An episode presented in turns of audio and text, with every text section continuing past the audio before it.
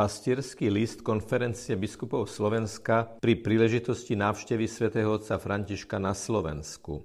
Drahí bratia a sestry, viac ako rok je naša spoločnosť poznačená pandémiou, ktorá priniesla strach do všetkých oblastí života.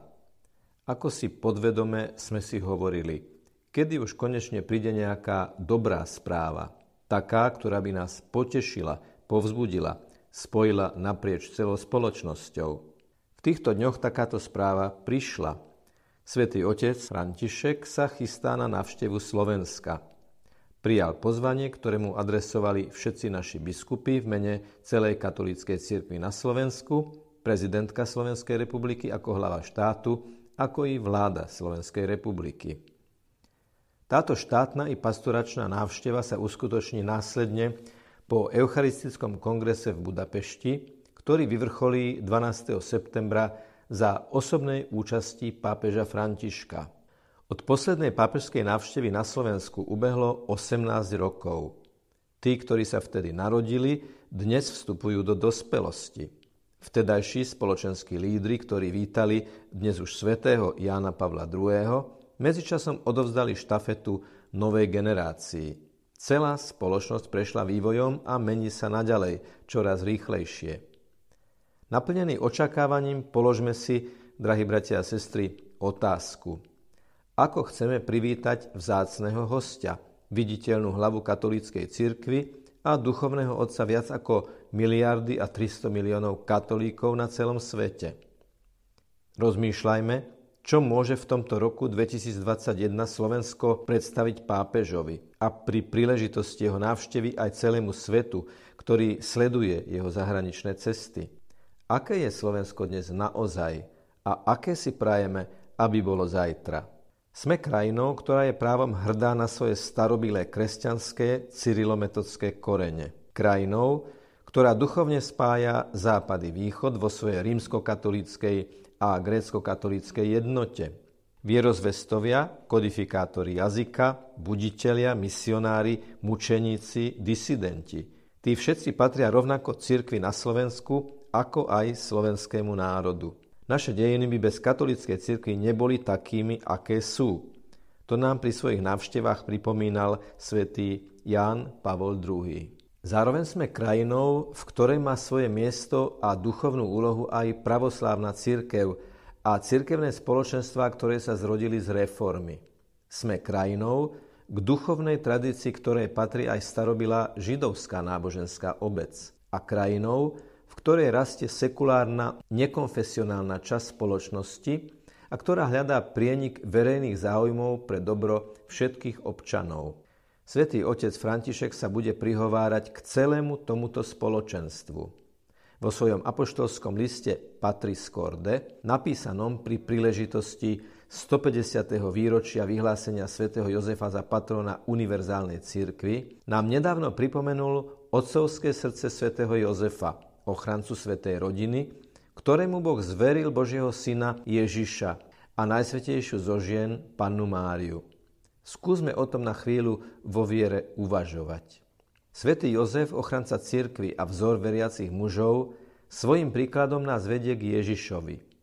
Bol človekom spravodlivým a starostlivým. Pozorne počúval Boží hlas a konal podľa neho. Na tejto ceste spolu s ním vždy verne kráčala jeho snúbenica a manželka Mária.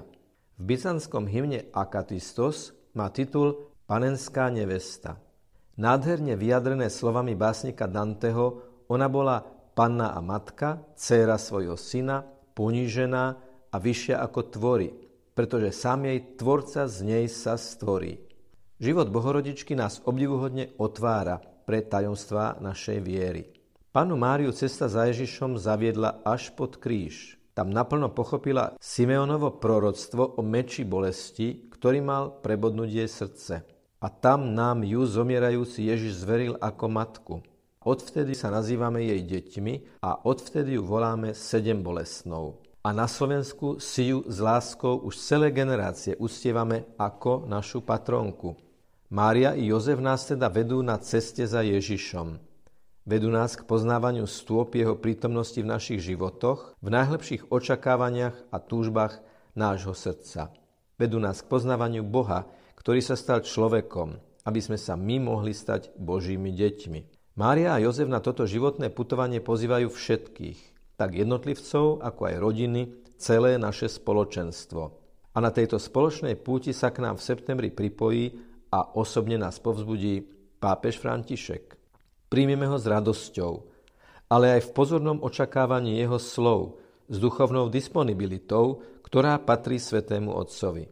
Nielen preto, že je to obľúbený pápež, ale najmä preto, lebo je to Peter dnešnej doby, skala, na ktorej Kristus postavil svoju cirkev, ktorú pekelné brány nepremôžu, pretože v dlhej postupnosti Petrových nástupcov je to dnes on, ktorý pokračuje v úlohe posilňovať bratov vo viere, ako o tom píše evanjelista Lukáš v 22. kapitole. Toto posilnenie a prehlbenie vo viere veľmi potrebujeme. Nezostaňme na povrchu. Využíme v nasledujúcich mesiacoch čas na to, aby sme otvorili svoje srdcia i mysle. Zoberme do rúk Sväté písmo, čítajme a počúvajme o Ježišovi a vyhľadajme si aj spisy pápeža Františka, ktoré máme na dosah ruky preložené do našej reči. Spoznajme z nich lepšie toho, ktorý k nám príde. Má nám mnoho čo povedať. Pokúsme sa však pripraviť, aby sme jeho posolstvu čím lepšie porozumeli a z jeho návštevy mohli čím viacej načerpať. Už teraz sa tešíme, že táto návšteva a povzbudenia Svätého Otca nás vytrhnú zo série ťaživých správ, z únavy, nedôvery, znechutenia.